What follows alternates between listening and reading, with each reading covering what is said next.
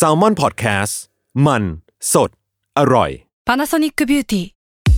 มากกว่าเครื่องเป่าผมด้วย Nano E เทคโนโลยีล่าสุดที่จะเปลี่ยนทุกประสบการณ์ที่คุณเคยมี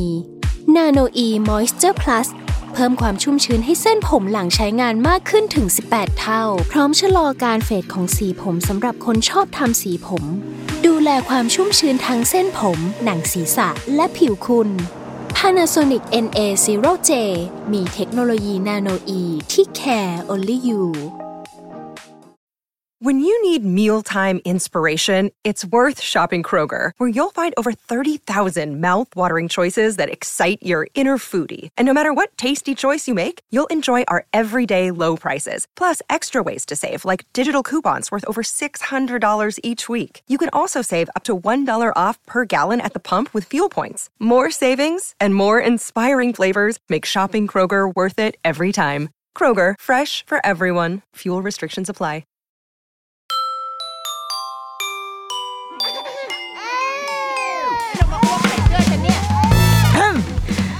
Rookie Mom คุณแม่มือสมัครเลี้ยงกับนิดนก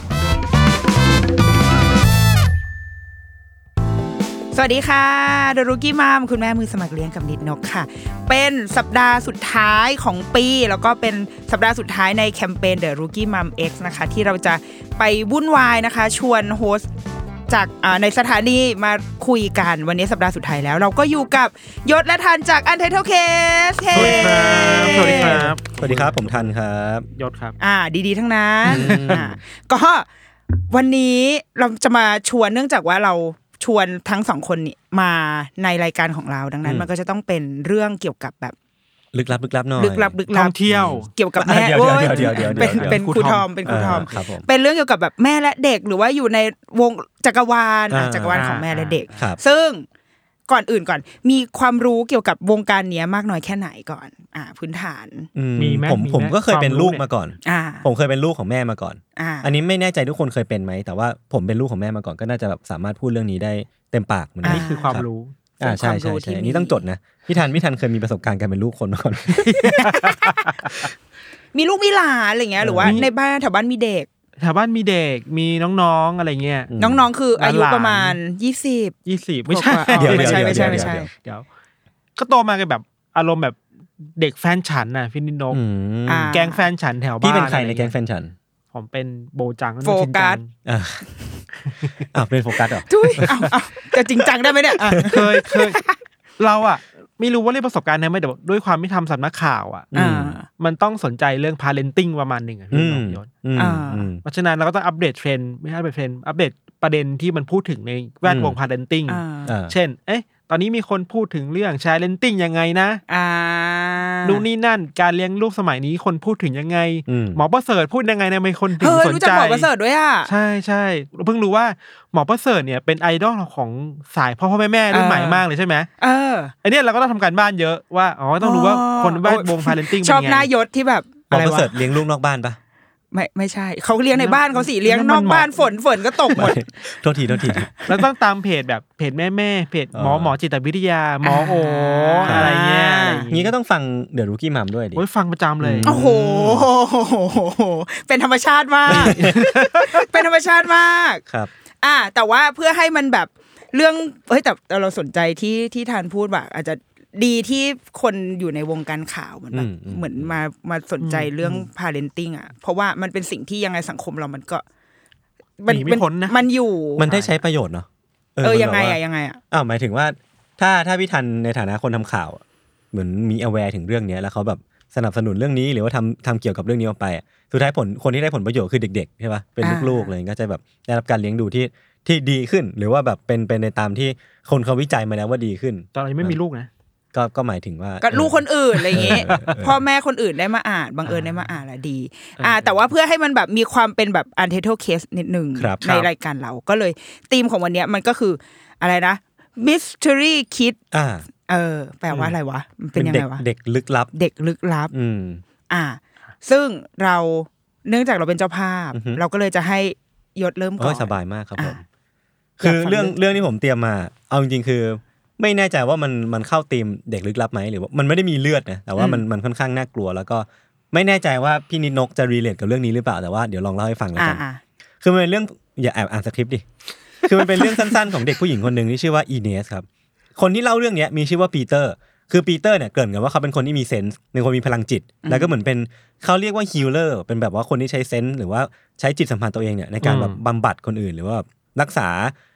อาการทางโลกวิญญาณเออมันมีอาชีพนี้อยู่เนาะซึ่งเคสของ Ines เนี่ยก็เช่นกันคือ Peter เนี่ยได้รับ assign มาว่ามันมีเด็กผู้หญิงคนนึงคือแม่เขามามามาร้องเรียนกับ Peter ว่ามีเด็กคนนี้อยู่เด็กคนนี้ซึ่งเป็นลูกของแม่คนนี้เนี่ยเขาบอกว่ามันมีความรู้สึกแปลกๆหรือว่ามีนิสัยแปลกๆแล้วเธอเนี่ยมีความสามารถพิเศษคือสามารถอ่านจดหมายหรืออ่านภาพถ่ายหรืออ่านข้อความเนี่ยจากระยะไกลมากหลายเมตรอ่ะและแล้วสามารถอ่านออกโดยขณะที่จดหมายเนี่ยมันกลับหลังอยู่กลับหลังหันอยู่โอ้คือมันเหมือนน่าจะมีเซนส์บางอย่างหรือว่ามีความสามารถพิเศษบางอย่างเรียกได้ว่าพลังจิตแล้วกันเออมันดูน่าอัศจรรย์มากเนาะซึ่งพอปีเตอร์เนี่ยได้เจอกับอีเนสอ่ะเขาก็ได้รับการพิสูจน์ทันทีว่าเธอเนี่ยน่าจะมีของจริงคืออีเนสอ่ะอยู่ดีก็พูดกับปีเตอร์ออกมาว่าฉันรู้จักคุณในชาติที่แล้วนะปีเตอร์คือพูดอยู่ดีก็พูดมาแล้วบทสนทนาหลังจากนั้นอ่ะคืออีเนสก็เฉลยว่าจริงๆแล้วเนี่ยเธอเนี่ยคือพี่สาวของปีเตอร์ที่ชื่อว่าซิลเวียในชาติที่แล้วซึ่งอีเนสก็พูดต่อด้วยรายละเอียดที่มันค่อนข้างน่าเหลือเชื่อว่าเธอเนี่ยคือซิลเวียจริงๆแต่ว่าเธอเนี่ยเสียชีวิตไปตั้งแต่เด็กและตอนนี้เธอกลับมามีชีวิตใหม่โดยที่มีแม่คนใหม่แล้วซึ่งข้อมูลเนี้ยพี่พี่ทันพี่นินกมันถูกยืนยันว่ามันคือเรื่องจริงเพราะว่าพี่สาวของปีเตอร์ชื่อว่าซิลเวียจริงๆและตอนที่เขาเนี่ยอายุสามขวบอ่ะซิลเวียก็เสียชีวิตลงจริงๆไปตามที่อีเนสพูดซึ่งอีเนสกับปีเตอร์ไม่รู้จักกันมาก่อนนะเออแล้วมันมันมีเรื่องนี้เกิดขึ้นได้ยังไงอันนี้ก็ยังคงเป็นเรื่องที่น่าสงสัยอยู่เอ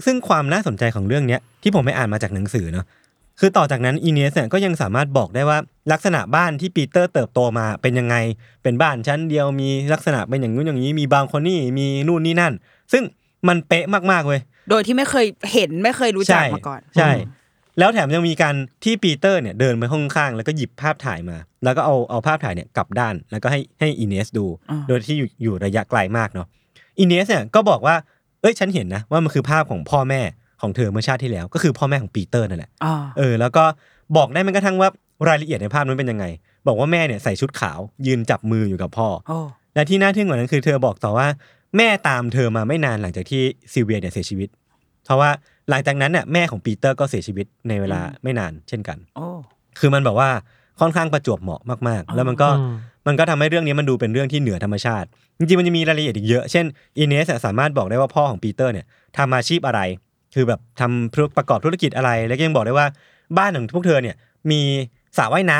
ำที่เป็นสระว่ายน้ำสาธารณะเป็นแหล่งรายได้ที่สองด้วยคือแบบรู้ลึกมากอ่ะไม่ใช่แค่รู้ถึงกิจการครอบครัวเออคือแบบมันไม่ใช่ดีเทลที่ใครๆก็จะรู้เนาะรวมถึงว่าสามารถบอกได้ว่าสภาพการตายของของเธอเนี่ยในชาติก่อนที่ชื่อซิลเวียเนี่ยเป็นยังไงและเหตุการณ์ที่เกิดขึ้นหลังจากนั้นเป็นยังไงบ้างอะไรเงี้ยเนาะคือเธอสามารถเล่าได้หมดเลยเว้ยเฮ้ยแต่ว่าถ้ามันอ่ะถ้าถ้าชาติที่แล้วถ้ามันเป็นการระลึกชาติจริงๆอ่ะแต่ว่าเขาอายุสามขวบอ่ะอ่าแล้วเขารู้ดีเทลแบบนั้นได้ไงคือตอนที่ซิลเวียเสียชีวิตอ่ะปีเตอร์อายุสามขวบแต่ว่าเธอเป็นพี่เธอจะอายุประมาณสี่ขวบครึ่ง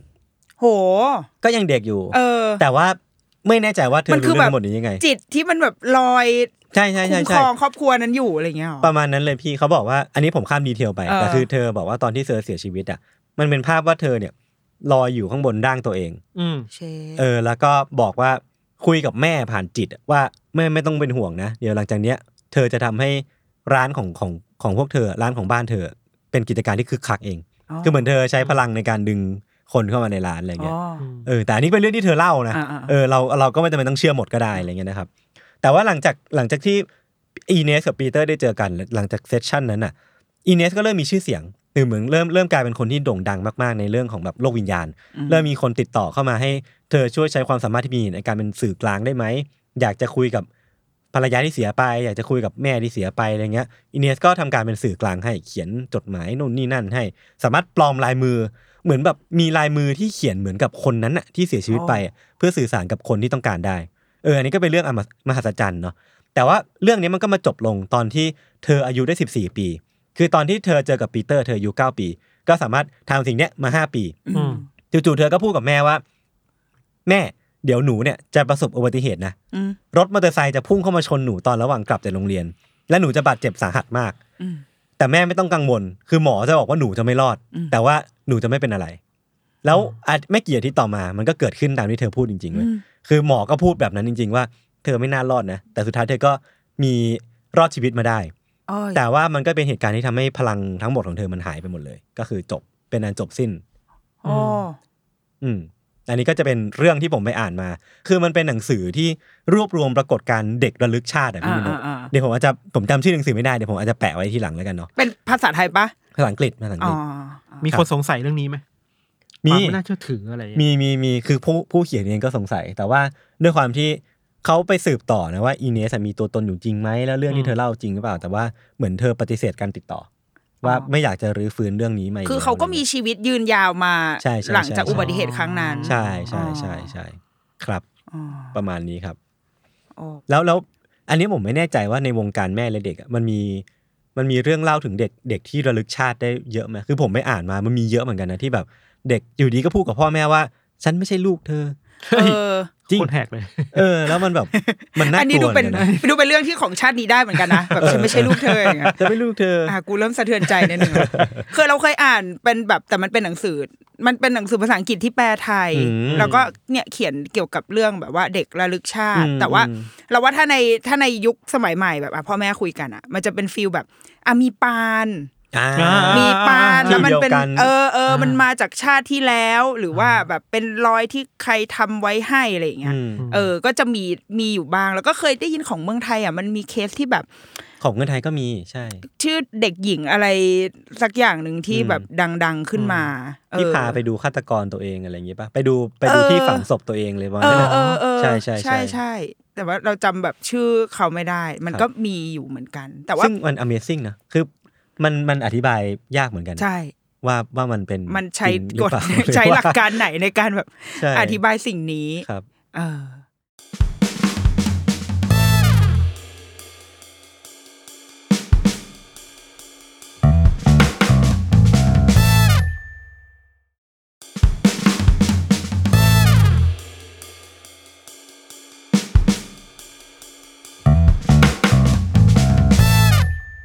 อ่ะ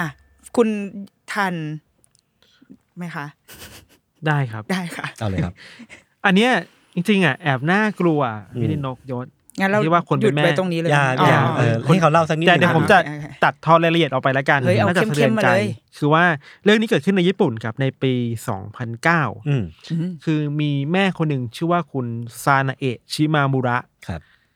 ก็มีลูกสองคนเป็นแม่เลี้ยงเดี่ยวอ่ะคือหย่ากับสามีไปแล้วแล้วก็เลี้ยงลูกสองคนคนนึงอายุสี่ขวบอีกคนนึงห้าขวบตอนแรกๆ ก็เลี้ยงดีนะแต่ไปๆมาๆเริ่มรู้สึกแบบเหนื่อยล้ากับการเลี้ยงลูกอ่ะก็เลยออกไปเที่ยวเองคือก่อนหน้านี้คุณซานาเอะเนี่ยเขาทำงานเป็นเซ็กซ์เวิร์กเกอร์แล้วก็ทำงานตามบาร์โฮสเรียกว่าบาร์โฮสบาร์ที่มีผู้หญิงไปนั่งดื่มอ่ะของญี่ปุ่นเออเออประมาณเออบาร์ก็คือโฮสผู้หญิงเลยเนาะบาร์โฮสผู้หญิงบาร์โฮสผู้หญิงอะไรนะเรียกไม่ถูกเหมือนกันนั่นแหละครับก็มีอย่างไงแล้วก็เป็นเซ็กซ์เวิร์กเกอร์ด้วยอะไรเงี้ยพอเหมือนกับว่าเงินสนับสนุนที่ได้จากภาครัฐมาเริ่มหายไปเรื่อยๆเรื่อยๆปุ๊บอ่ะจนถึงขั้นที่บางช่วงมันขาดไปก็เลยรู้สึกว่าเหนื่อยล้ากับการเลี้ยงลูกแล้วก็เลยออกไปเตะเตะเที่ยวในเมืองตามโซนที่เธอคุ้นเคยอะไรครับจากการไปเที่ยวหนึ่งวันก็กลายเป็นสองวันสามวันแล้วมีอยู่ครั้งนึงคือมีช่วงนึงที่เคยอยู่ในอพาร์ตเมนต์ญี่ปุ่นน่ะที่มันแบบเคยเห็นเป็นสองชั้นสามชั้นป่ะที่แบบดูแบบไม่ค่อยแข็งแรงอ่ะแล้วเพื่อนบ้านก็จำได้ว่าเอ้ยไอ้ห้องเนี่ยเคยมีครอบครัวนึงอยู่นะแต่พออยู่วันดีคืนดีแม่เริ่มหายไปเสียงลูกๆเริ่มไม่ได้ยินก็คิดว่าอ่าหรือว่าออกจากออกจากบ้านไปแล้วก็ไม่มีอะไรแต่พอเวลาผ่านไปสักพักนึงครับผ่านไปเกือบๆวีคนึงได้สองวีคอ่ะเริ่มได้ยินเสียงเด็กผู้หญิงเด็กๆอ่ะออกร้องออกมาจากห้องแบบเล็กๆอ่ะเสียงความเสียงเสียงระดับระดับเสียงเหมือนเสียงแมวร้องอ่ะแบบเหมือนเราได้ยินเสียงแมวจากข้างห้องอ่ะระดับนั้นตอนแรกก็คิดว่าเอ้ยแมวหรือเปล่าผีหรือเปล่าอะไรเงี้ยครับคนญี่ปุ่นกลัวผีนะก็เลยไปแจ้งให้กับไอ้สำนักงานด้านสวัสดิการสังคมจะทราบว่าเอ้ยฉันได้ยินเสียงเด็กในห้องเนี้ยช่วยมาดูหน่อยเหมือนมีเด็กถูกทิ้งไว้หรือเปล่าพอเจ้าหน้าที่มาถึงเคาะประตูปุ๊บ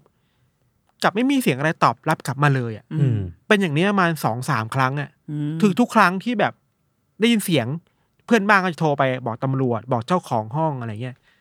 แต่ว่าเหมือนเป็นกฎอะไรบางอย่างมันที่มันไขเข้าไปไม่ได้ใช่ใช่เราสงสัยมันไขเข้าไปไม่ได้เราไปอ่านมาเขาบอกว่ากฎข้อนึงคือพนักงานเหล่านี้ครับหรือเจ้าหน้าที่ของรัฐอ่ะถ้าคุณไม่สามารถยืนยันได้ว่ามันมีอะไรอยู่ในห้องจริงๆอ่ะคุณจะไม่สามารถไขเข้าไปได้และการเคาะประตูไปแล้วไม่ได้ยินเสียงหรือว่าดักรอนานไม่ได้ยินเสียงเนี่ยมันเป็นหลักฐานมันไม่มีอะไรอยู่ในห้องอ่ะก็เข้าไปไม่ได้พอเวลาผ่านไปประมาณเกือบสามเดือนอ่ะ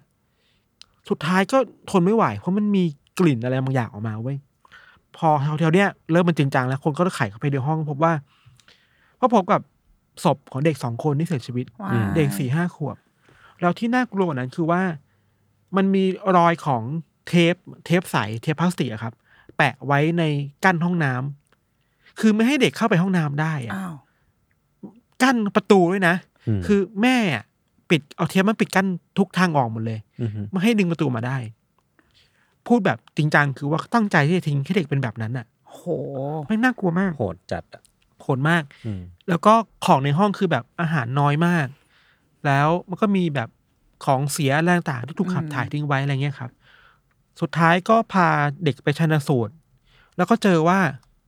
ในท้องอ่ะพี่นงยศไม่มีอาหารอยู่เลยเป็นเดือนๆแล้วอ่ะโอ้คือไม่มีจริงๆนะว่างเปล่าว่างเปล่าแล้วก็ช่วงที่เด็กสลบไปคิดว่าน่าจะมีอายุต่อได้มาอีกมัน สองถึงสาม วันด้วยซ้ำอ่ะช่วงนี้เด็กหมดสติไปแล้วอ่ะมันก็เป็นเรื่องใหญ่มากในญี่ปุ่นไปเลยอะไรเงี้ยครับก็คนก็ตั้งคำถามว่าทำไมถึงเป็นอย่างนี้เนาะตำรวจก็ไปเจอตัวคุณแม่คุณสลาเอะเนี่ยแล้วคำสารภาพคือโอเคตั้งใจทิ้งเพราะว่าไม่อยากเลี้ยงลูกแล้วเลี้ยงไว้แบบโอ้ก็ทำไมทำลูกได้อย่างนั้นนี้ทิ้งไปดื้อๆอย่างนี้ทิ้งไปดื้อๆอย่างนั้นเลยอะไรเงี้ยครับก็เป็นคดีที่คนพูดถึงเรื่องนี้อยู่เยอะเหมือนกันสุดท้ายแล้วคือเด็กอายุแบบสี่ห้าขวบถูกทิ้งไว้ตามลำพังอ่ะไม่มีอาหารไม่มีน้ำอาบน้ำไม่ได้เข้าถึงคนสิงไม่ได้จริงๆคนก็สงสัยนะทำไมตอนที่ตำรวจหรือใครมาเคาะประตูห้องแล้วไม่ส่งเสียงเราคิดว่าเด็กคงถูกสอนมาถูกถูกสั่งไว้ว่าเอ้ยถ้ามีใครมาเคาะอย่าอย่าเปิดประตูนะห้ามนะห้ามนะแม่สั่งไว้เราคิดว่าเด็กสี่ห้าขวบน่าจะมีความสึกกลัวตามเชื่อในสิ่งที่แม่บอกแหละใช่เชื่อสิ่งที่แม่บอกอ่ะสุดท้ายก็คดีก็จบมาแบบนี้ครับอ๋อโคตรหูนะโคตรหูนะแล้วก็มีคนเอาตัวซานาเอะเนี่ยไปทดสอบทางสภาพจิตใจเขาบอกว่าไม่มีอะไรผิดปกติเลยอาจจะเป็นแค่เป็นแม่ที่ไม่รับผิดชอบเอาจริงน่ากลัวกว่าเดิมอีกนะน่ากลัวกว่าเดิมอีกคือคือถ้ามีสภาพทางจิตมันก็มันไม่มีอะไรทูเบลมมันแบบว่าคุณล้วนๆเลยสุดท้ายก็ถูกศาลที่โอซาก้าตัดสินให้ว่าต้องรับโทษจำคุกสามสิบปีแล้วก็แต่คดีมันก็สู้มาเรื่อยอัยการสู้มาเรื่อยๆสุดท้ายศาลก็ตัดสินให้นั่นแหละครับโทษเดิมคือสามสิบปีครับในข้อหาฆาตกรรมลูกทางอ้อมโอ้โหพอดูดูมีการตั้งใจจะทิ้งลูกไว้อย่างนั้นไม่เข้าหน้ามีการเทปซีลทุกอย่างเอาไว้ใช่น่ากลัวครับบีบหัวใจเนาะคนเป็นแม่เนี่ยเราว่าเราว่าความเป็นแม่อ่ะมันมันมีหลายโมเมนต์เหมือนกันนะที่เรารู้สึกว่าเฮ้ยเป็นแบบโยนโยนมันแบบไม่ไหวแล้วเหมือนกันอ่ะแบบเป็นโมเมนต์ที่แบบอยากลาออกอ่ะอยากลาออกจากการเป็นแม่เออเพราะว่าโหแม่งเหนื่อยเว้ยวันนี้กูเหนื่อยมากเนี่ยแต่ว่าเออเกินเส้นไปใช่นิดนึงคืออ่ะมันมันก็มีทางอื่นแหละป่ะวะแบบเอาโยนโยนเอออะไรเงี้ยแต่ว่าแต่มันเป็นภาวะที่เกิดขึ้นได้จริงๆว่ะเพราะว่ามันเหนื่อยอ่ะมันและลูกมันอยู่ในวัยอย่างเงี้ยสี่ ห้า สี่ ห้า ขวบป่ะมันวัยเด็กๆวัยซนๆใช่มั้ยเออวัยซนๆแล้วมันเถียงมันพูดอะไรแล้วเราก็อยากมีชีวิตของเราอ่ะมันแบบมีมีคนตั้งคำถามเรื่องนี้ด้วยว่าสองเรื่องคือเรื่องแรกคือทรัพย์สินใจของแม่ถึงแม่ถึงแม้ว่าซาลาเอะจะดูแบบไม่ได้มีผิดความผิดปกติอ่ะแต่ปัญหาเรื่อง mental health issue อะไรบางอย่างเช่นความเครียดความกดดันในการเลี้ยงลูกคนเดียวทำให้เธอเป็นแบบนั้นความจำเป็นทางสังคมที่ต้องออกไปหาเงินจนมันเหนื่อยล้าจนแบบหาชีวิตตัวเองไม่ได้แล้วก็อีกเรื่องนึงเราคิดเองรู้สึกว่าไอ้ถ้าญี่ปุ่นน่ะมันมีสวัสดิการที่มันเข้าถึงมือแม่เลี้ยงเดี่ยวมากขึ้นตัวเนี้ยเราไม่แน่ใจว่าเหตุการณ์นี้จะป้องกันได้ในทางโครงสร้างก็ได้นะชื่อแบบโอเคถึงเรารู้แล้วว่าคุณเลี้ยงไม่ไหวแต่ถ้ามันมีความช่วยเหลือที่เข้าไปหาเด็กได้เร็วกว่านี้เข้าไปถึงแม่ได้เร็วกว่านี้เราคิดว่าอาจจะเปลี่ยนพฤติกรรมหรือการตัดสินใจของแม่ได้ในนิดนึงแหละ อ, อะไรเงี้ยแต่เราสึกว่าเราก็ไม่อยากแต่เราไม่ได้ไซด์ว่าสิ่งที่แม่ทำมันถูกอ่ะผิดแน่ๆอยู่แล้วแต่แค่คิดว่ามันมีปัจจัยล้อมอะไรที่ทำให้เป็นแบบนั้นด้วยช่วยได้อยู่ช่วยได้อยู่บ้างเออเราเคยดูซีรีส์ญี่ปุ่นอันนึงอ่ะมันเป็นเรื่องเรื่องนี้แหละเป็นเรื่องแม่เลี้ยงเดี่ยวแล้วเขาก็พูดถึงสวัสดิการที่ให้แม่แต่ว่าเราจำดีเทลไม่ได้แต่เหมือนกับพอมาถึงจุดนึงอ่ะมันมันเงินมันจะลดลงหรืออะไรสักอย่างที่ทำให้แม่ก็ต้อง ก็ลำบากอ่ะคือเดิมปัจจัยทางใจเดิมก็ลำบากอยู่แล้วแล้วยังต้องมาเจอแบบภาวะกดดันจากรัฐจากแล้วก็ความสังคมญี่ปุ่นเนาะความแบบว่าจัดตัดสินอ่ะเออคนที่เป็นแม่เลี้ยงเดี่ยวมันก็อยู่ยากมันเคยมีหนังเรื่องนึงชื่อว่า Nobody Knows อ่าอันนี้เคยได้ดูแล้วคิดว่าประมาณนี้กันเลยอ่ะอันนั้นยูเคยดูป่ะไม่เคยมันคือเรื่องแบบว่าเออมีแม่เลี้ยงเดี่ยวเหมือนกันแล้วก็มีลูกประมาณ สี่คนน่ารักหมดเลยเด็กๆอะไรเงี้ยครับแม่ก็ไปหลั่นลาข้างนอกแล้วก็ทิ้งลูกไว้จากที่เคยกลับมาเดือนละครั้งกลับเป็นสองครั้งเดือนสุดท้ายก็ไม่กลับมาอีกเลยสุดท้ายลูกก็ต้องแบบกล้าที่จะออกไปข้างนอกไปหาข้าวกินให้ลูกคนโตต้องแบบไปหาเงินให้น้องๆมากินข้าวอะไรเงี้ยเออแต่ญี่ปุ่นมีอะไรแบบนี้เยอะไม่ใช่แค่ญี่ปุ่นนะเพราะว่าผมก็เคยเล่าในตอนใน ยู ซี สักตอนนึงอ่ะว่ามันมีที่ที่อเมริกาเหมือนกันครับทิ้งลูกเอาไว้แล้วลูกก็คือต้องมาแบบไม่ไม่สามารถออกจากห้องได้ถูกขังไว้ในห้องแล้วพ่อแม่ก็ไม่กลับมาเลยจนแบบเพื่อนบ้านต้องให้ข้าวกินหรืออะไรพวกเนี้ยเออคือมันก็จะมีความแบบทำได้ยังไงคือทำไมถึงแบบกล้าทิ้งลูกเอาไว้ได้ขนาดนั้นอะไรเงี้ยอันนี้อาจจะเป็นเรื่องจงใจแต่เราอยากรู้ว่าพี่นิโนกว่าแล้วในวงการแม่แม่มีความกลัวแบบว่าเอ้ยฉันลืมทิ้งลืมลูกทิ้งมาตรงนี้นี่เคยมีคุยกันไหมบ่อยไหมมีมันมีความอ่ะถ้าถ้าความกลัวแรกส่วนใหญ่ถ้าแม่แบบแม่พารานอยก็คือกลัวลูกตายอ่ะนอนอยู่ตื่นแบบยิ่งตอนลูกเล็กๆอ่ะทุกคนจะต้องตื่นขึ้นมาแล้วเอามืออังว่าเฮ้ยลูกลูกตายแบบเพราะว่าเราไม่แน่ใจว่าตอนเราหลับไปแล้วลูกเราแบบเป็นอะไรหรือเปล่าอะไรเงี้ยผมเป็นสิ่งนี้กับหมาเออเพราะผมเลี้ยงหมาตั้งแต่ตัวเล็กๆอ่ะอะไรเงี้ยก็แบบเราเลี้ยงมากับมือเราก็จะรู้สึกว่าเฮ้ยมันนอนนิ่งจังวะตายไปเลยมันแบบว่าเป็นห่วงอ่ะต้องขอแบบไปดูนิดนึงว่าอ๋อยังหายใจอยู่แบบพุงยังกระเพื่อมอยู่จะเป็นตอนเล็กๆหลับสนิทไหมครับมันจะมีช่วงแบบแรกๆที่แบบช่วงแรกๆจะเราจะหลับสนิทเนี่ยเราจะต้องตื่นขึ้นมาแล้วไปดูว่าเฮ้ยโอเคยังมีชีวิตอยู่แล้วมันก็จะค่อยๆโตขึ้นแล้วก็จะมีเนี่ยโมเมนต์ที่สมมติเดินอยู่ในห้างแล้วมันร้านเครื่องเขียนอย่างเงี้ยมันมีชั้นเยอะๆเออแล้วพอคลาดกันไปนิดนึงอ่ะเออมันจะแบบเฮ้ยต้องตะโกนเรียกกันซึ่งเราเคยมีครั้งนึงที่ที่เหมือนเราเดินเดินอยู่แล้วเรารู้สึกแล้วว่ามีผู้ชายคนนึงเดินตา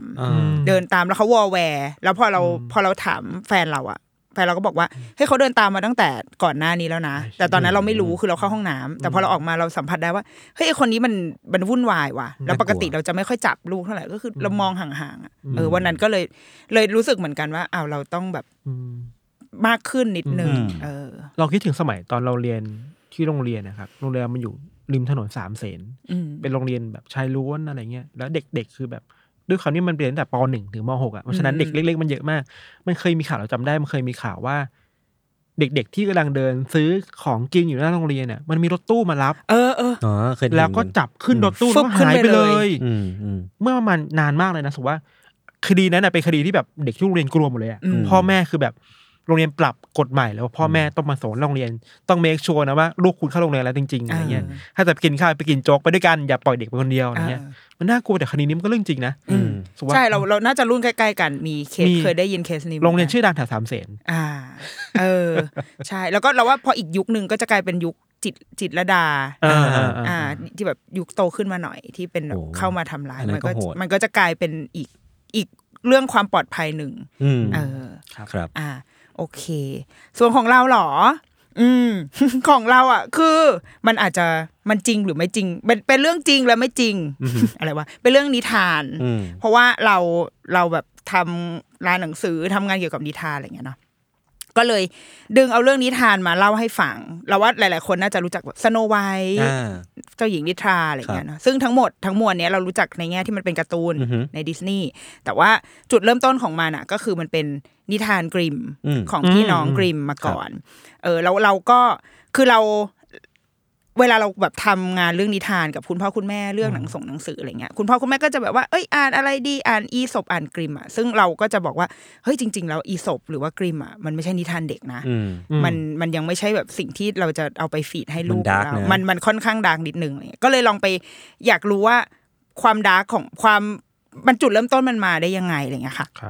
ก็เลยไปไปหามาคือเขาเป็นชาวเยอรมันเนาะที่แบบว่าที่จริงๆก็เป็นคนที่ได้รับการศึกษาที่โอเคอยู่ประมาณหนึ่งแต่ว่ามีจุดพลิกผันเล็กน้อยคือคุณพ่อเขาเสียชีวิตเออพอคุณพ่อเขาเสียชีวิตเขาก็เลยมันน่าจะส่งผลอะไรบางอย่างต่องานเขียนของเขาแหละแต่ว่าเขาก็อาจใช้ชีวิตต่อไปได้ไปตอนแรกตั้งใจว่าจะไปเรียนด้านกฎหมายแต่สุดท้ายก็ไปเจออาจารย์ที่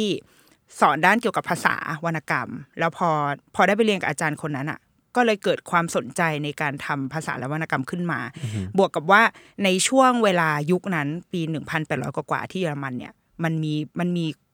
กลิ่นอายของความแบบชาตินิยม mm-hmm. ความแบบเฮ้ยปลุกความรักชาติความเป็นหนึ่งเดียวกันของชนชาติอารยันอะไรเงี้ย mm-hmm. เขาก็เลยคิดว่าอยากจะเอาไอ้พวกเรื่องเล่าอ่ะคือมันเหมือนเรามนุษย์มันโตมากับเรื่องเล่าอยู่แล้วอ่ะรอบเรื่องเล่ารอบกองไฟเออแบบฟังเรื่องนู้นเรื่องนี้มาแล้วเขารู้สึกว่าเฮ้ยมันควรจะถูกจัดระเบียบให้ให้มันเป็นระเบียบเหมือนเราฟังเรื่องชัยเชษฐ์แบบปลาบู่ทองอะไรเงี้ยแต่มันไม่เคยถูกบันทึกเป็นเป็นหลักเป็นฐานสักทีพี่น้องกริมเขาเลยอ่ะได้งั้นเดี๋ยวจะไปเอาเรื่องเล่าเหล่านี้มาแบบบันทึกให้เป็นให้เป็นหนังสือเล่มหนึ่งอย่างเป็นระบบระเบียบผ่านการสอบถามคนโน้นคนนี้บ้างผ่านการเดินทางไปเพื่อรับฟังบ้างแล้วก็เอามาประมวลผลแล้วก็เขียนขึ้นมาเป็นนิทานซึ่งไอ้นิทานของเขาเนี่ยจริงๆมีหลายต้นมีมีหลายฉบับมากกว่าจะมาถึงทุกวันนี้ที่เราได้อ่านหรือว่าที่เราได้ดูแต่ว่าเขาบอกว่าเวอร์ชั่นที่โหดที่สุดเวอร์ชั่นแบบออริจินอลที่สุดก็คือเวอร์ชั่นแรกเล่มฉบับแรกของเขาที่ตอนที่ตีพิมพ์ออกไปอ่ะเขาบอกว่าขายไม่ได้ขายไม่ดีเพราะว่าคนในยุคนั้นเขาก็จะรู้สึกว่าหนังสือนิทานอ่ะมันเป็นของเด็กแต่พอเปิดอ่านแล้วปุ๊บอ่ะโอ้โหทำไมแบบเนื้อหามันโหดร้ายได้ถึงขนาดนี้วะก็เลยก็เลยไม่ไม่ซื้อเออแล้วพอเขาพอเขาได้รับการกระแสรีวิวมาแบบนี้แบบเฮ้ยผลตอบรับทางตลาดไม่ดีก็เลยมีการแบบรีไรท์ตัวฉบับอื่นต่อไปอย่างเช่นมันจะมีเรื่องหนึ่งชื่อว่า Juniper Tree ไม่แน่ใจคุณคุณคุณคุณนะเออที่แบบว่าเป็นคุณแม่เป็นแม่เลี้ยงกับลูกที่แบบลูกก็เล่นอยู่ในบ้านอะไรอย่างเงี้ยแล้วก็ด้วยความตั้งใจหรือไม่ตั้งใจก็ไม่รู้อะก็บอกให้ลูกว่าเฮ้ยไปเอาของในหีบให้หน่อยลูกก็แบบยื่นยื่นหัวยื่นตัวเข้าไปในหีบแล้วปรากฏว่าหีบมันก็แบบฟึบลงมามันก็เลยตัดคอลูกเออแบบหลุดไปพอแม่เลี้ยงเห็นแม่เลี้ยงก็แบบเฮ้ยเอาไงดีวะทำไงดีก็เลยเอาตัวเด็กเนี่ยกลับมานั่งที่โต๊ะเหมือนเดิมแล้วก็เอาหัวตั้งเอาไว้บนที่ที่มันควรจะอยู่บนหัวแล้วก็เอาผ้าพันคอพันเอาไว้เออแล้วก็แบบให้มันอยู่ในเชฟที่ที่นั่งอยู่บนโต๊ะอาหารเสร็จแล้วลูกสาวลูกสาวที่เป็นลูกจริงๆกับของแม่กับกับพ่อคนเนี้ยก็กลับมาแล้วก็แบบว่าทำไมแบบพี่ถึงน่าทำไมดูนั่งอยู่แปลกๆจังแม่ก็บอกว่าอ๋อลูกลองแบบสแลปเขาอะเหมือนแบบลองแตะตัวเขาดูสิเออแม่ก็ไม่รู้เหมือนกันทำไมเขาตัวเขาซีดก็แบบทำแบบตีเนียนอีลูกสาวก็เลยแบบตีเข้าไปปรากฏว่าหัวหลุดหัวหลุดลงมาอีลูกสาวก็เลยแบบแล้วแม่ก็บอกว่านี่แกทำอะไรอ่ะทำไมแกถึงไปทำให้แบบหัวเขาหลุดอย่างเงี้ยอีลูกสาวก็แพนิคคิดว่าตัวเองเป็นคนผิดเออก็เลยช่วยกันกับแม่ในการเอาพี่ชายเนี่ยไปทำสตูแล้วก็ต้มให้พ่อกินแล้วพอพอพ่อกลับมาพ่อก็แบบโอ้ยอร่อยมากเลยโหรสชาติดีทำไมไม่กินกันล่ะแล้วพี่พี่แม่กับพี่สาวก็เลยแบบว่าเอ้ยเออพ่อกินเลยเราจะไม่เหลือสิ่งนี้ให้ใครกินแล้วอะไรเงี้ยพ่อก็กินไปอันเนี้ยเรื่องเนี้ยเป็นเหมือนแบบเป็นหนึ่งในเรื่องที่ที่แบบแอบโหดหรืออย่างเช่นนิทานที่เราคุ้นเคยกันอย่างเช่นหนูน้อยหมวกแดงอ่าน่าโหดอยู่ไงเลยโหดเพราะที่แบบว่ามันมันมีเรื่องถ้าในต้นฉบับจริงๆคือหนูน้อยหมวกแดงตอนที่เข้าไปเจอหมาป่าที่ปลอมตัวเป็นคุณยายแล้วอะมันมีการมันมีการเพศสัมพันธ์การเกิดขึ้นในนั้นด้วยเออแล้วก็มีฉากที่แบบว่าตัดพุ่งหมาป่าอะไรอย่างงี้ใช่ไหมก็เป็นเป็นความน่ากลัวของหนูน้อยหมวกแดงหรือว่าอย่างสโนไวท์ก็มีความเชื่อว่าจริงๆแล้วมันมีเรื่องแบบความเป็นคนจีนอ่ะเหมือนเหมือนเป็นเรื่องเล่าของทางจีนว่าสโนไวท์จริงๆแล้วเป็นคนจีนแล้วก็ได้รับการเข้าไปเลี้ยงคนแคระทั้งเจ็ดเนี่ยเป็นเหมือนมันเหมือนเป็นเรื่องของชาติพันธุ์นิดนึงอ่ะแบบคนเขาจะตัวเล็กกว่าอะไรเงี้ยก็เข้าไปแล้วก็ถูกเลี้ยงดูดูแลแล้วก็ทำให้สโนไวท์เนี่ยไม่ได้แบบบริสุทธิ์อย่างที่เราคิดกันมาก่อนเออการที่สโนไวท์แก้แค้นแม่เลี้ยงตอนในตอนจบจริงๆก็คือเอารองเท้าเอาเหล็กร้อนๆอ่ะใส่เข้าไปในรองเท้าแล้วให้แม่เลี้ยงอ่ะใส่รองเท้าเนี้ยเต้นลำจนตายโหดมากเพื่อเป็นการแบบแก้แค้นที่แม่เลี้ยงอ่ะแบบวางแผนฆ่านางหรือแม้กระทั่งแบบไอ้ Sleeping Beauty เออที่เราที่เราคุ้นกันอย่างเงี้ยสลิปถ้าเราเราไม่รู้เราจำสลับหรือเปล่านะมันจะมีน่าจะ Sleeping Beauty เนี่ยแหละที่แบบว่าถูกแบบเอ่อต้องนอนเพราะว่าเป็นเป็นเคิร์สบางอย่างใช่ไหมแบบว่ามีมีอะไรเข็มอะไรจิ้มอยู่ที่ตัวเขาสักอย่างแล้วก็ต้องนอนหลับไปแล้วเอ่อแต่ว่ามันไม่ใช่การนอนหลับแบบแค่ ไม่กี่ปีอ่ะแต่จริงๆมันคือการนอนหลับแบบร้อยปีเออแล้วในระหว่างที่เขานอนหลับเนี่ยพระราชามามาอะไรกันมาคุกคามจนทำให้คนที่นอนอยู่เนี่ยมีลูกออกมาแล้วที่ที่ทำให้เขาฟื้นมาได้ไม่ใช่จุมพิษที่โรแมนติกนะแต่ว่าเป็นลูกที่ต้องการจะกินนมแล้วไปไปดูดแต่ปรากฏว่าไปดูดนิ้วพอไปดูดนิ้วอ่ะไอ้เข็มที่มันจิ้มเอาไว้อ่ะมันก็เลยหลุดออกมาไอ้คำสาปที่มันสาปไอ้เจ้าหญิงคนนี้ไว้ก็เลยแบบพึ่งขึ้นมาแล้วก็แบบอ้าวฉันฟื้นขึ้นมาแล้วเออแต่ว่าอันเนี้ยคือแบบเวอร์ชั่นแรกของของกรีมซึ่งแม่งแบบว่าโหดร้ายประมาณนึงเขาก็เลยแบบมีการแบบปรับให้มันสุดท้ายมันมันใช้เวลาประมาณ ห้าหก ปีจนได้เป็นเวอร์ชั่นที่ตีพิมพ์ได้แล้วก็ถูกแบบถูกคลีนถูกทำความสะอาดเรียบร้อยแล้วเออแต่ก็ยังน่ากลัวอยู่ดีเออก็เลยเรียกว่าโชคดีแล้วให้คุยกูทอมอ่ะเออเรื่องวรรณคดีไทยก็ใช้ได้นะใช้ได้นะควักลูกกระตายนางสิบสองอะไรอย่างเงี้ยป้าบูทองวางแผนแบบมีกระทะทองแดงอยู่ใต้บ้านเดินไปติดกับดักแล้วตายบนกระทะทองแดงโดนต้มคนสมัยก่อนนี่โหดเอาเรื่องนะคือเราอ่ะก็เลยไปอ่านเว้ยคือเขาบอกว่าทำไมทำไมเรื่องเล่ามันถึงแบบต้องเป็นแบบนี้เขาบอกว่าความตั้งใจของ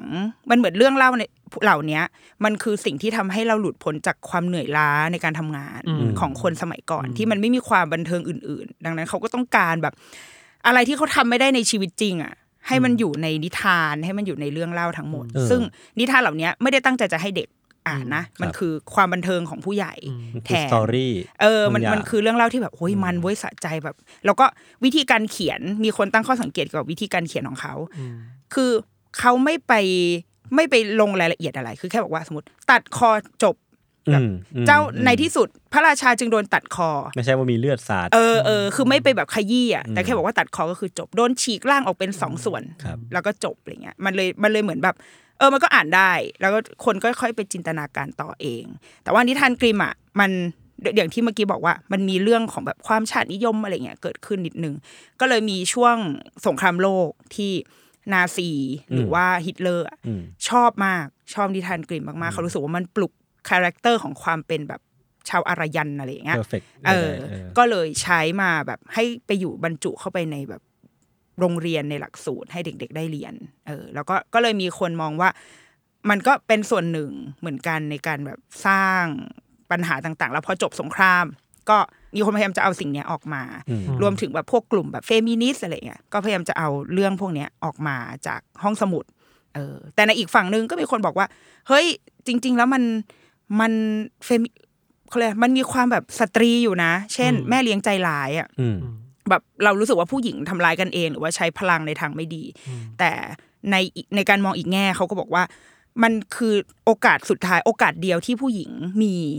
ในการแสดงออกว่าฉันก็มีอำนาจเหมือนกันในสังคมชายเป็นใหญ่ในสังคมที่ถูกอำนาจกดทับอะไรเงี้ยการที่เราแบบมีแม่เลี้ยงใจร้ายที่ฉันจะจัดการกับอีลูกเลี้ยงอ่ะมันคือมันคือทางออกเดียวที่ผู้หญิงสามารถแสดงออกมาได้ครับเออคือตนกดจนไม่รู้หาที่ระบายใช่ก็เลยต้องแบบเล่าออกมาผ่านนิทานอะไรเงี้ยนั่นแหละก็เป็นเรื่องของนิทานกรีมดังนั้นเออถ้าในสมัยเนี้ยจริงๆเรื่องเล่าพวกนี้มันก็ยังถูกส่งต่ออยู่หรือว่าอย่างนิทานลูกเราอ่ะมันก็จะมีเรื่องเนี่ยหนูน้อยหมวกแดงซึ่งเขาอ่ะเคยพูดคือมันจะมีเล่มนิทานแบบญี่ปุ่นเลยคือเป็นฉบับญี่ปุ่นแหละรูปร่างรูปวาดแบบสดใสมากแต่ว่ามีซีนที่เป็นหมาป่าโดนผ่าท้องเออแล้วลูกเราก็จะแบบผ่าเลยเหรอคือมันมีความแบบตกใจนิดนึงเขาบอกว่าใช่ลูกก็เหมือนแบบแม่ผ่าคลอดไงคือก็ต้องหาแบบหาเรื่องอะไรไปอ่ะแต่ว่าอะไรพวกเนี้ยมันมันถูกคือมีมันมีคนแบบพูดสองทางเนาะบางคนก็บอกว่าเออมันถูกซานิไทซ์อ่ะมันถูกแบบทำให้สะอาดเพื่อให้แบบพ่อแม่ยุคใหม่เนี่ยที่เรารู้สึกว่าเราต้องสกรีนทุกอย่างให้ลูกอ่ะเออได้รู้สึกว่าเฮ้ยเราโอเคกับคอนเทนต์ประมาณนี้แต่ว่าในอีกทางก็ก็มีคนบอกว่าจริงๆเด็กรู้ได้นะเขาเขารับรู้เรื่องพวกนี้ได้เหมือนกันเพราะว่ามันก็คือมันมันก็เหมือนเป็นภูมิคุ้มกันอย่างหนึ่งแล้วมันก็เป็นการหลีกหนีเพราะว่ามันอนุญาตให้เด็กฆ่าแม่ได้ในนิทานอนุญาตให้เด็กไม่รักพ่อได้ไม่รักแม่ได้ในชีวิตจริงเขาทำแบบนั้นไม่ได้เออมันก็อาจจะเป็นหนทางในการแบบหลีกหนีหรือเปล่าตอนพี่นี่นกเล่าอะไรแบบนี้ให้นะนนฟังอ่ะคุยชวนเขาคุยต่อไหมต้องชวนต้องชวนใช่ไหมเออคือมันเล่าคือต่อให้เราไม่ชวนนะเขาก็จะคุยเขาก็จะถามเราแหละว่า อันนี้มันแบบคืออะไรแบบเราเราทำแบบนี้ได้ด้วยเหรอเราเราผ่าออกมาได้ด้วยเหรอหรือถ้าบางทีรูปไหนที่เขาไม่สบายใจอ่ะเขาก็เขาก็จะแบบเอาออกเหมือนกันนะเขาก็จะแบบขอเปลี่ยนหน้าแบบไม่เอาก็มีเหมือนกันโดยเฉพาะอย่างยิ่งงานของนักเขียนนักวาดในยุคเก่าๆอ่ะเออมันจะมีเรื่องนึงชื่อว่า Where The Wild Things Are เป็นเรื่องที่ค่อนข้างดังมากแบบเป็นนิทานคลาสสิกของโลกแต่ว่าลูกเราอ่านไม่ได้เลยเพราะเขารู้สึกว่าบรรยากาศในหนังสือมันน่ากลัวเกินไปแล้วก็หนังสือเล่มนี้มันถูกเอาไปคิดในเชิงแบบจิตวิเคราะห์อะไรเยอะมากเลยนะเออเหมือนเหมือนมีสัญญาอะไรซ่อนอยู่อ่ะนึกนึกถึงตอนเด็กๆที่แบบว่าเราจะกลัว Courage ตอนนึงมากที่เป็นแบบเป็นฟาโรห์มาดูหน้าบ้านอะไรอย่างเงี้ยจริงๆพอย้อนกลับไปดูมันไม่น่ากลัวแต่ตอนเด็กๆอ่ะเราเราเราเรารับรู้เราจะรู้สึกว่าตอนนี้น่ากลัวมากทั้งที่คนอื่นไม่รู้สึกเหมือนเราผมว่ามันน่าจะมีแบบ preference บางอย่างที่เรารู้สึกว่าเด็กคนเนี้ยกลัวสิ่งนี้อะไรอย่างเงี้ยเนาะใช่ใช่ใช่ซึ่งก็แบบก็เป็นสิ่งที่เราว่าก็เป็นได้นะคือเราก็จะบอกรู้ว่าเออถ้าเล่มนี้ต่อให้มันเป็นนิทานแบบสุดยอดของโลกอ่ะแต่ว่าถ้าลูกอ่านไม่ได้ก็คือก็ไม่อ่านเราก็ไปอ่านเล่มอื่นเออครับนั่นแหละอ่ะก็เป็นสามเรื่องจากการบอกว่าฟีเจอริงกับ Undertale Case ในวันนี้นะคะอ่ะอยากสอบถามทั้งสองท่านก่อนว่าในแง่แบบในความแม่และเด็กเราอยากรู้ว่ายศกับทันอ่ะเรายังเด็กอ่ะแต่ละกูใช้คำว่าเรายังเด็กอ่ะเออเรารู้สึกว่าอยากมีลูกหรือไม่อยากหรือยังไงผมอยากมีลูกผมอยากมีลูกรอเพราะอะไรอ่ะคือผมรู้สึกว่าผมไม่ค่อยมีเป้าหมายในชีวิตอะไรจะใช้ลูกมันเป้าหมายนั้นหรอก็คงไม่ขนาดนั้นแต่แค่ว่ารู้สึกว่ามันตอนนี้มันใช้ชีวิตไปวันๆประมาณนึงคือแบบเราไม่ได้รู้สึกว่าเรามีภาระอันยิ่งใหญ่เกิดมาเพื่ออย่างนี้อะไรเราไม่ได้มีความฝันขนาดนั้นก็เลยคิดว่าอะไรน่าจะเป็นสิ่งที่เรากลัวที่สุดถ้าเรามีลูกเป็นเรื่องอะไรอ่ะก็คงกลัวเราไม่กลัวความตายส่วนตัวแต่ว่าถ้าเรามีลูกเราคงกลัวว่าเขาจะเสียชีวิตมั้งแบบกลัวความตายกลัวการสูญเสียเออผมผมมันจะรู้สึกว่าเออกูตายได้เราไม่ได้เป็นเป็นคนรักษาชีวิตห่วงชีวิตขนาดนั้นแต่ว่าไม่ชอบการสูญเสียเออกับกับคนรอบตัวถ้ามันเกิดขึ้นก็คงเศร้าครับเราคุยกับแฟนเรื่องนี้เหมือนกันครับแล้วก็ก็ยังไม่ได้คำตอบที่ชัดเจนทั้งคู่นะพี่ดินบอกว่ามีลูกหรือไม่มีลูกดีแต่มันมีคอนดิชันที่คุยกันตลอดว่าสมมติถ้าเราแต่งงานกันไปแล้วมีลูกเนี่ยแล้วสภาพสังคมในตอนนั้นมันมันเหมาะมันเอื้อไหมนะสวัสดิการต่างมันเอื้อไหมนะที่ว่าเราจะเลี้ยงลูกได้อย่างปลอดภัยแล้วไม่ต้องกระเสือกกระสนมากเกินไปในการทำให้เขามีชีวิตที่ดีหรือแบบตอนนั้นสังคมมันจะดีขึ้นแล้วหรือเปล่านะหรือยังนะอะไรเงี้ยครับก็เลยยังไม่ได้ถึงขั้นที่หาข้อตกลงขนาดนั้นแต่เราคุยกันตลอดนะหมายว่าเออเราคิดเหมือนกันแบบสังคมตอนนี้มันก็ไม่ค่อยดีเท่าไหร่แต่เรื่องเนี้ยก็เพิ่งเคยคุยกับรุ่นพี่คนหนึ่งมาก็อธิบายเรื่องนี้ค่อยๆฟังใช่ไหมเขาอายุประมาณห้าสิบกว่าแล้วบอกว่าอาจจะเป็นคนมุมมองในคน Gen X ก็ได้นะจะมองว่านี่อย่าไปคิดแบบนั้น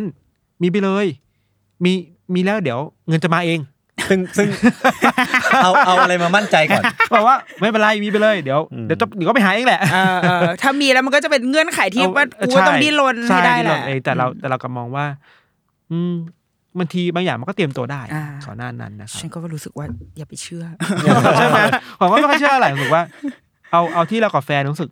เห็นตรงกันดีกว่าจริงไม่งั้นมันเสี่ยงเกินนะผมว่ามันมันดูเสี่ยงเสี่ยงมันใช่ใช่เออแต่ว่าเออเราเราว่า